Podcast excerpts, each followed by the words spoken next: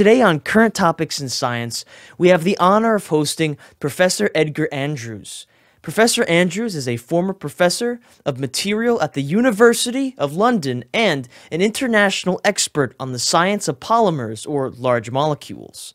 Professor Andrews has a Bachelor of Science degree in theoretical physics from the University of London, a PhD in applied physics, and he also has a doctorate in science in the physics of polymeric materials.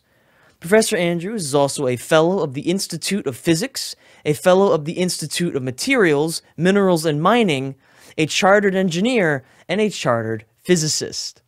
Professor Andrews published his first anti evolution book, From Nothing to Nature, back in 1978, which has been translated into 10 foreign languages. He's also the author of several other books, such as Who Made God? A Glorious High Throne, What is Man? Adam, Alien, or Ape? Free in Christ, God, Science, and Evolution, Christ in the Cosmos, The Spirit Has Come, and he's published over 100 scientific research papers. For many years, he was a consultant for Dow Chemical Company in the USA and to the 3M Company in the USA. Professor Andrews was a non executive director of Denby plc throughout the 1970s and for five years a member of the Scientific Advisory Board of Neste Oy, the national oil company in Finland. He also acted for many years as an expert scientific witness in a variety of cases in the British High Court and in the course of the United States of America and Canada. In September of 1972, he was one of four specially invited speakers at the dedication symposium of the Michigan Molecular Institute, two of the others being Nobel laureates Paul Flory and Melvin Calvin. At the Oxford Union Huxley Memorial Debate in 1986, he debated with Richard Dawkins on the motion that the doctrine of creation is more valid than the theory of evolution. Professor Andrews serves as co pastor of the campus church, the United Kingdom, and he's happily married to his beloved. Now, without further ado, good morning, Professor Andrews. How was your day and how are you doing? Good morning. Thank you very much. Uh, it's very good so far and hoping to get better as we proceed. Amen. And since this is current topics in science, we'll quickly look at this week's current topic. According to Mr. Kumar, a Christian Post contributor, new study shows 60% spike in class time devoted to evolution in the last 12 years. He went on to report the class hours devoted to the teaching of human evolution in US public schools rose by 60% from 2007 to 2019, while the percentage of teachers who didn't cover creationism or intelligent design at all increased by 7%. Professor Andrews, as someone who's argued that the doctrine of creation is more valid than the theory of evolution, what do you think of this increase in class time devoted to teaching the evolutionary theory? Well, of course, we have exactly the same phenomenon in in the UK. Uh, there was a time when people like myself could get uh, a hearing for our creationist views on the national radio, uh, but that time has long gone. And only, um, I think, four or five years ago, the British government mandated that the theory of evolution must be taught to school children of all ages, even the infants. Uh, and there's no question that the theory of evolution has uh, has taken over the intellectual high ground in Western civilization. It's not true all through the world, but certainly in the States and in UK and in most of Europe, uh, evolution is king. Now, how did this come about? I think this is the more interesting question. And uh, my suggestion, my statement, in fact, is that it all begins with the fall of man, which is recorded way back in the book of Genesis and uh, relates how Adam and Eve, uh, created perfect, became rebellious and uh, they turned against God. They disobeyed God. And they were disowned by God in a sense. They, they were driven from the, uh, uh, the Garden of Eden. And from that point onwards, the human race has been in rebellion against God. And unless we understand that, we shall never understand many of the things that afflict our uh, intellectual life and social life and political life today.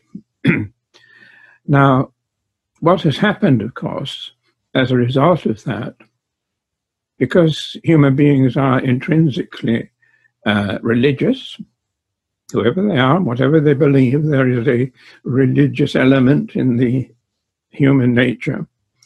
Uh, because of that, they have found God substitutes, substitutes for God. The Bible calls them idols. Uh, I'd like just to read a couple of verses from Paul's letter to the Romans, which sums it all up very well, I think. Uh, I'm going to read from verse 20 of chapter 1. Um, uh, For since the creation of the world, God's invisible attributes are clearly seen, being understood by the things that are made, even his eternal power and Godhead, so that they are without excuse. Paul is talking about ancient civilizations, but it's equally true of us today. Because although they knew God through the revelation of nature, that is, because although they knew God, they did not glorify him as God, nor were thankful, but became futile in their thoughts, and their foolish hearts were darkened. Professing to be wise, they became fools and changed the glory of the incorruptible God into an image made like corruptible man and birds and four footed beasts and creeping things. Well, now, that's a good description of the history of the human race in terms of replacing God by other things. And the idols that human beings invent to take the place of God. The things that God is replaced by vary from time to time, from generation to generation, culture to culture. Uh, when the Apostle Paul found in the city of Athens that there were virtually idols on every street corner, uh, they were not worshipping the same idols as were worshipped in Old Testament times. And uh, we have our idols today. Uh, they're not they're not totem poles in our front gardens. Uh, they're not um, statues of gods on street corners. But our idols are just as real. We have to replace God by something. We have to worship something we have to believe in something that's bigger than ourselves. That's the nature of human beings. And the theory of evolution is our modern idol, or one of them. And the encouraging thing is, of course, that idols rise and fall. They rise to dominance, they become uh, predominant in, in society, they become the focus of human adoration and worship and, and, and pursuit. Uh, but then they fade, something else takes over. And of course, we already see that happening with the theory of evolution, although it is, is, is as you say, being promoted vigorously by educational authorities and by governments. Uh, nevertheless, it is actually being replaced by uh, things like postmodernism, where people say, well, there's no such thing as truth. There's no such thing as truth. Your truth mm, is not my truth. What is true for you is not necessarily true for me. And truth, therefore, is something personal. It's, it's, it's in, all in the mind. There is no objective truth. Well, of course, that undercuts all kinds of scientific endeavor, not just, not just the theory of evolution. But if there is no truth out there, then uh, the theory of evolution is just some uh, opinion that some people have and other people don't. So I think our task as Christians, and I, am speaking to Christians, I'm speaking as a Christian, is to continue to promote what I call the biblical worldview, and uh, that's something perhaps that we, we, might talk about later, and uh, uh, just just demonstrate the fallibility of the gods of this world, uh, evolution being one of them. Uh, it, it's, it's quite ironic that uh, evolution, and by that I mean the molecules to man, common descent uh, type of evolution, uh, uh, that that theory is being undermined by science now. And you won't find any experts who, who now believe that the Darwinian model of um, random mutations followed by natural selection is anything like adequate to explain the biosphere, the, the, the world of living things that we have today. Molecular, um, molecular genetics, molecular biology has discovered that uh, that just doesn't work.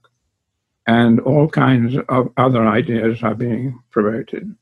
Anyway, I've said enough probably on that one, but I don't think we need to be discouraged uh, about that. I think the doctrine of creation will continue to be promoted and the realities of God continually to be uh, promoted uh, in a way that um, undermines the veracity of these God substitutes.